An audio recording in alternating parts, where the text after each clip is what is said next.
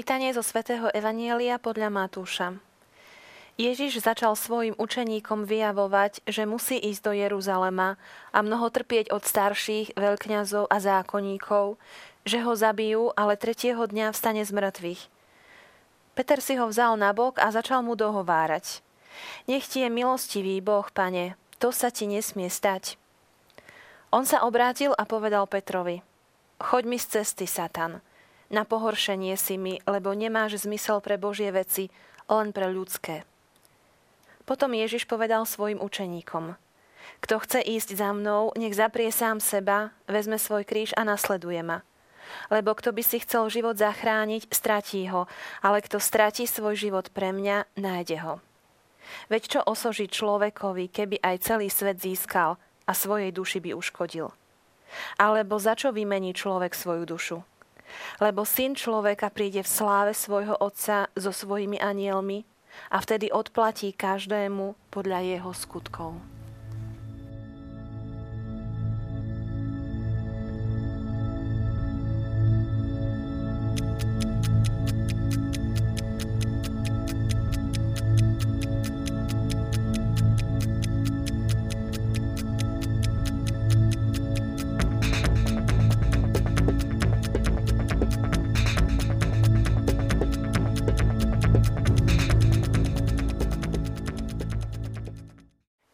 Televízni diváci, slovo evanielium znamená dobrá alebo radostná zväzť.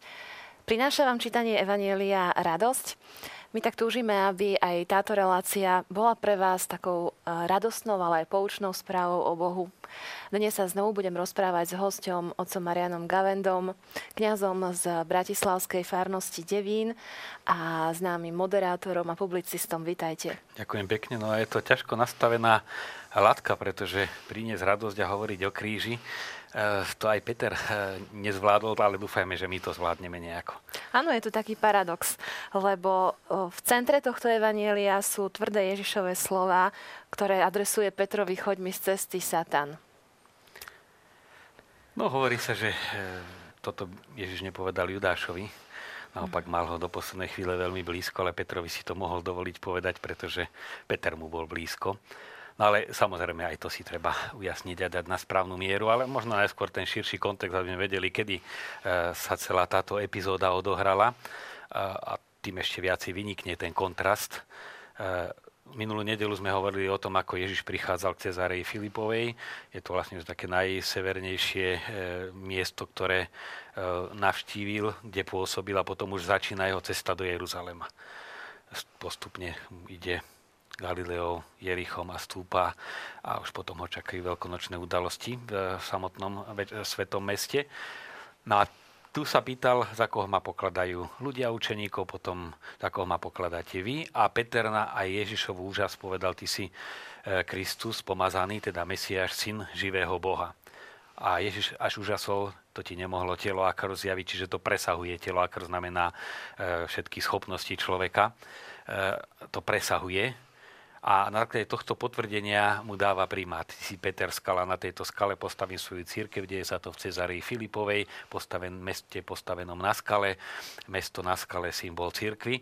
No a v zápetí e, Peter zrazu úplne stočí. V čom to je? E, to, že Ježiš je pomazaný Kristus, syn živého Boha, mu zjaví len otec. Tomu telo a krv nemohli zjaviť. Ale e, len čo vypovedal toto pod Boží vplyvom, začala zase fungovať jeho ľudská logika, tá bola opačná, ako v každom z nás e, sa väčšinou tá ľudská logika e, sprieči, nie pretože e, to Bože by bolo proti logike, ale logika samozrejme e, vychádza z toho, že aké si dáme kritéria. Keď ja považujem za koniec absolútny život a hrob, tak inak, si, inak je logické žiť, ako keď viem, že po hrobe život pokračuje. Čiže logika ako taká je rovnaká, ale kritéria sa zmenili.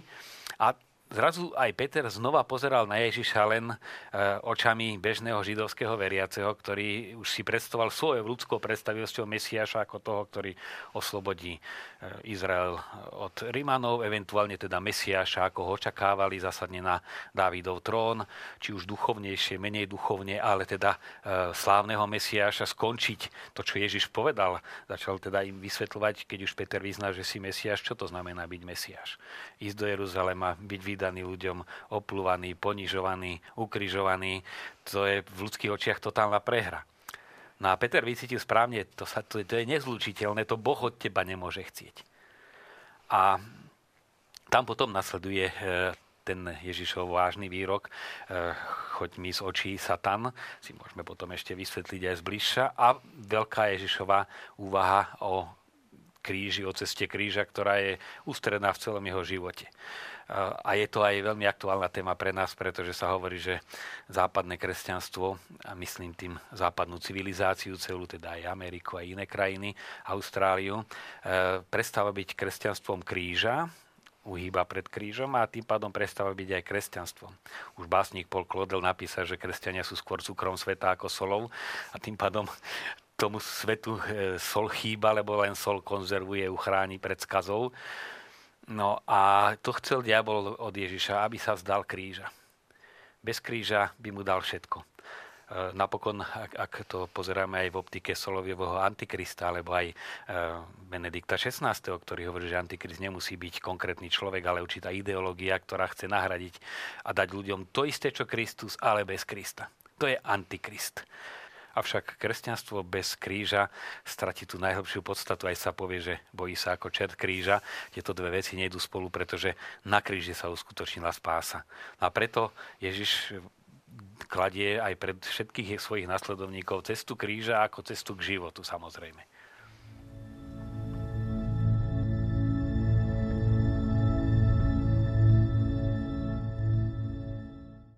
Ježiš začal svojim učeníkom vyjavovať, že musí ísť do Jeruzalema a mnoho trpieť od starších a veľkňazov a zákonníkov. Potrebovali byť učeníci na toto pripravení? Boli vôbec pripravení počuť tieto veci od pána Ježiša? Tak vidíme, že Ježiš ich na to pripravoval, najmä od tejto chvíle, keď už e, smeroval k Jeruzalému. Napokon aj premenenie na hore tábor malo byť takým posilnením a prípravou. Ehm, starší veľkňazi a zákonníci e, predstavujú tri druhy úspechu, bohatstvo, moc a múdrosť. Ehm, a v ľudskej optike práve toto, čím je niekto bohatší, alebo podľa iného kritéria ehm, má väčšiu moc, alebo je múdrejší vzdelanie, tak sa považuje ráta úspešnosť života. A práve títo Ježiša, od nich má Ježiš trpieť. A nakoniec má byť odsudený a zabitý. Ehm, Ježiš vie, že tá žiadostivosť ktorú aj Svetia nazýva očí tela, pícha života, to sú energie, ktoré vložil do človeka Boh.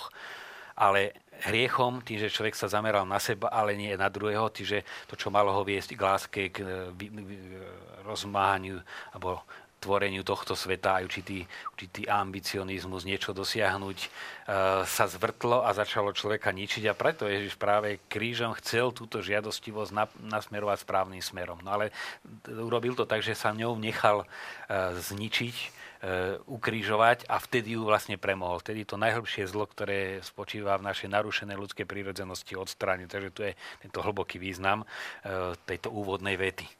Peter si ho berie na bok a začína mu dohovárať. Nerobí to pred ostatnými, zoberie si ho na taký súkromný rozhovor a tiež asi nechápe tieto slova. No evidentne už Peter eh, uvažoval ľudskou logikou, ale správa sa ale je veľmi ľudský v dobrom slova zmysle. Eh, nechcel Ježiša pred učeníkmi napomínať, ale si ho zobral bokom.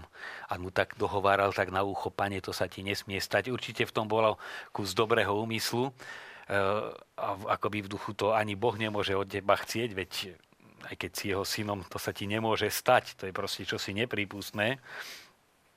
Nech ti je milostivý Boh, pane, hovorí mu potom Peter.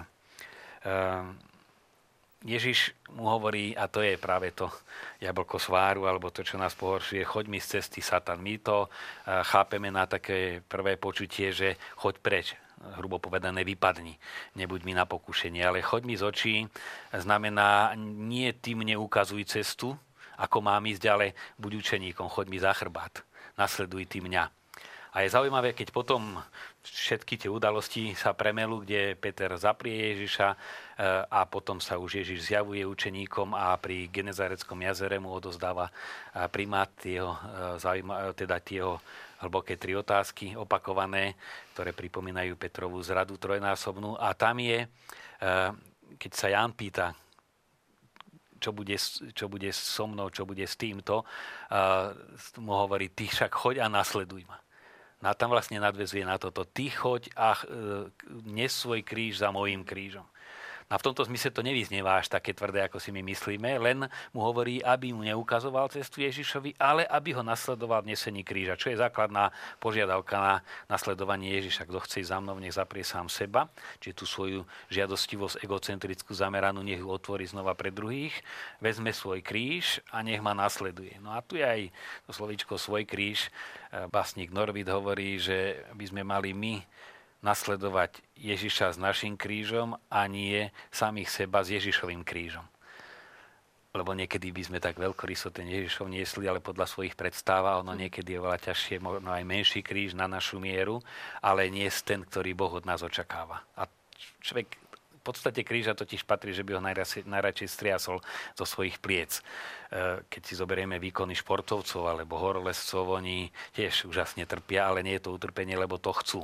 Ale k utrpeniu patrí, že my ho nechceme, že sa čo sprieči čosi v človeku.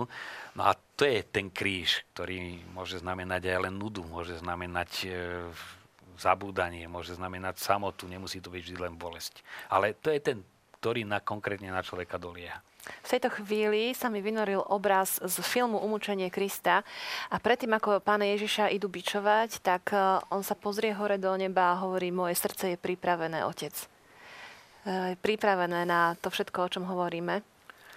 Tak e, toto vyjadruje naozaj veľmi správne, že aj to nesenie kríža je maximálne vyjadrenie lásky.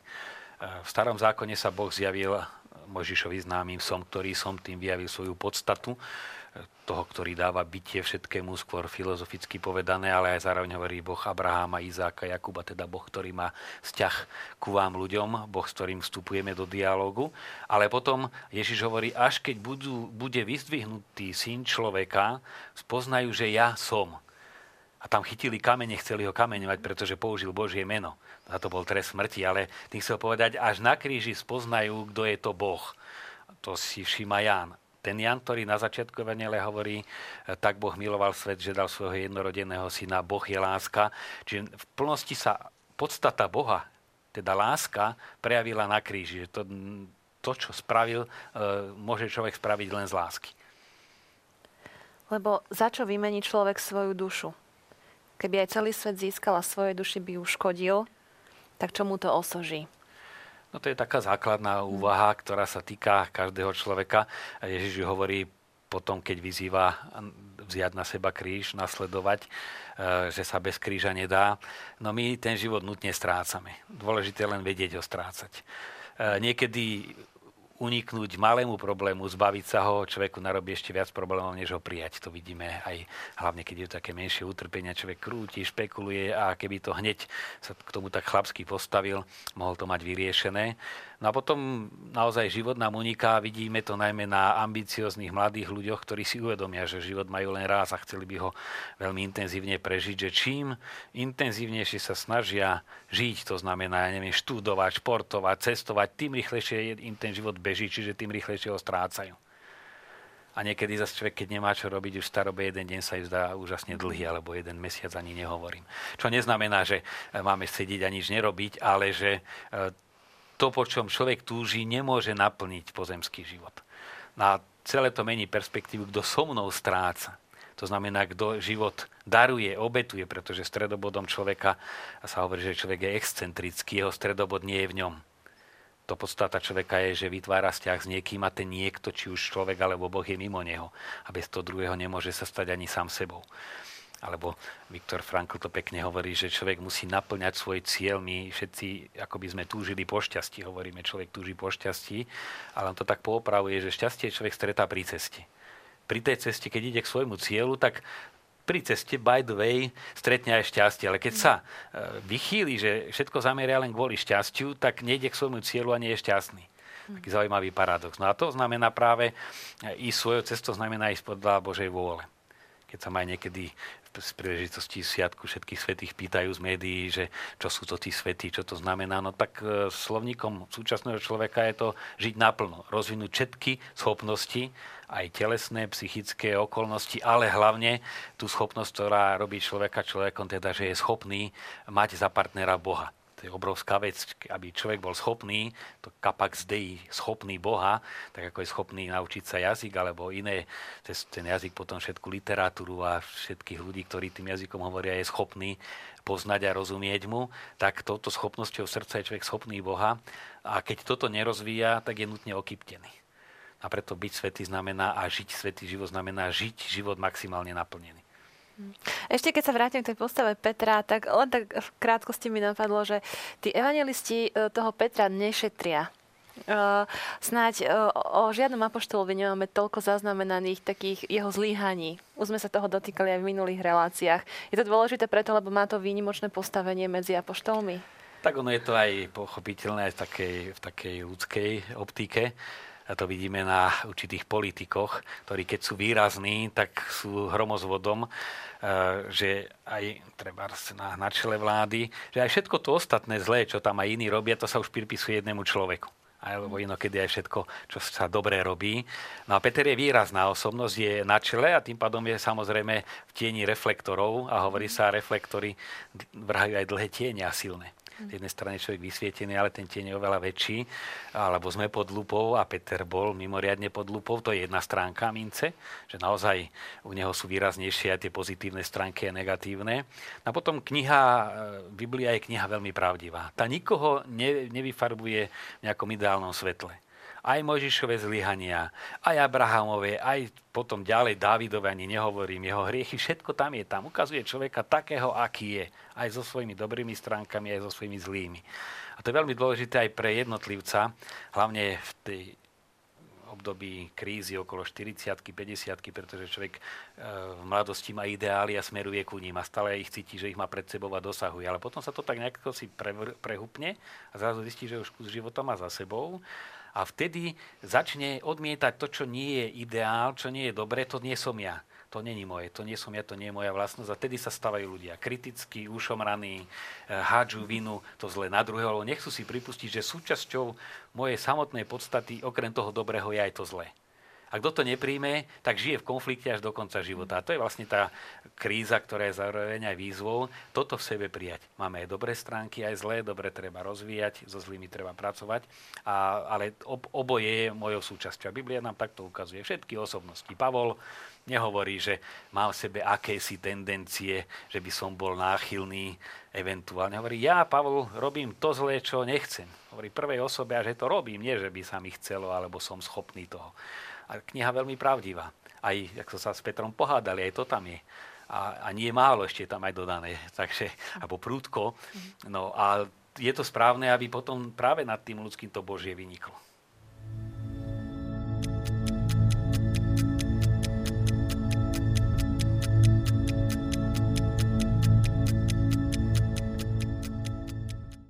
Otec Marian, tak eh, rozprávame tu o kríži, o tom, že Ježiš musel zobrať na seba ten svoj kríž. Nie je to pre človeka 21.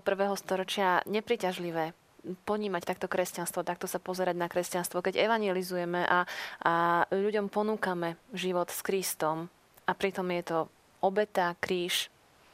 Nie je to nepriťažlivé? Záleží eh, jednak ako sa to chápe príťažlivé, eh, potom či aj my sami len o tom kríži hovoríme a ho aj príjmame pretože e, aj to prijatie kríža má dve stránky, aj tú bolesnú, ale zároveň aj radosnú sa hovorí v mystickom jazyku alebo v jazyku mystikov, že e, tá láska k Bohu je asprodulče, je trpko sladká, čo si pálivé. A to zakúšajú ľudia, ktorí, treba z rodičia, ktorí majú radi svoje deti a sú teraz niekde už vo svete a prežívajú tú lásku práve tou takou až utrápenou starostlivosťou.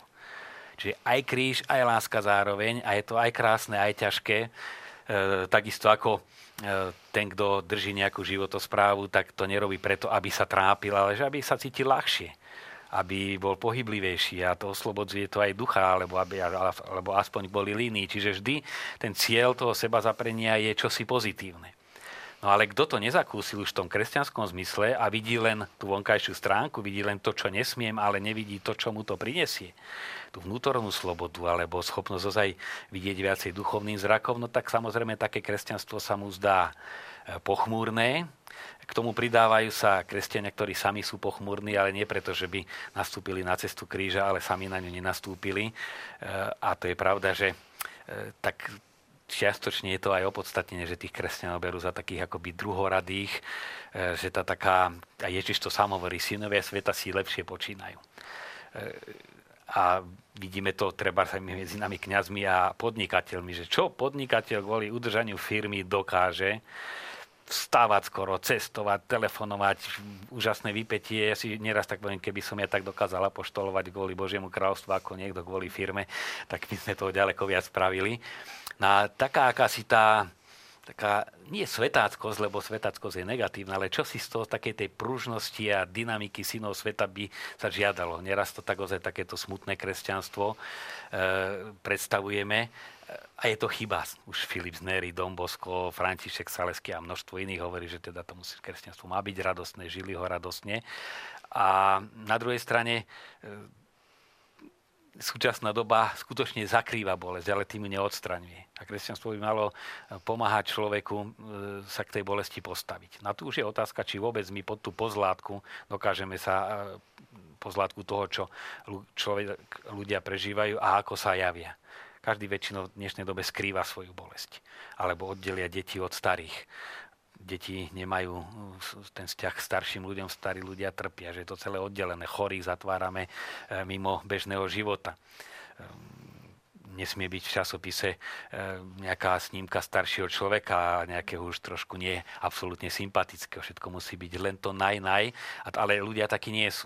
A preto je to jeden obrovský svet, do ktorého keď človek prenikne, zrazu tam to kresťanstvo má čo povedať. Tej pozlátke nie, ozaj to by bolo len cukrom sveta, ale má čo povedať, ale neraz mi si tak e, medzi tým leskom vonkajším sveta a tým nežitým kresťanstvom sa si tak potácame a to samozrejme nikoho nepriťahuje.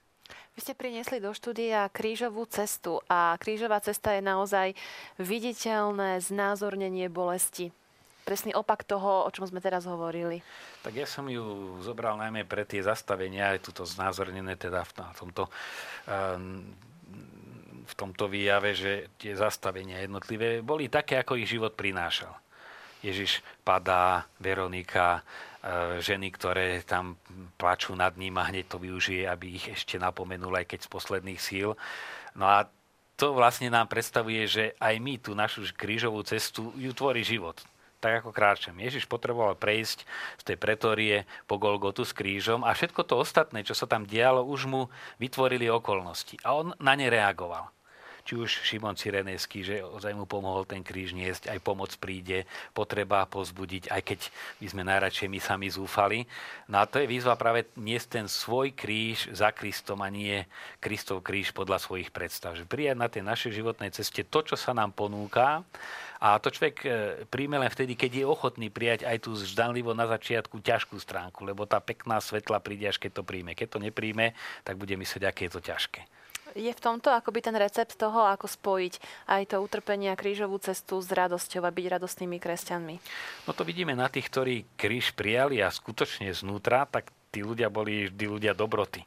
A aj dnešní, aj mladí ľudia, tých starcov rôznych, alebo aj mníchov, alebo všetko to vyhľadávajú, lebo oni vycítia, že tam je tá hĺbka života a čím je bežne ten život pličí, tak človek aj mladý, a najmä mladý človek túži po čom si pevnom a to poctivo nesený kríž, to sa nedá oklamať, to z ľudí vyžaruje.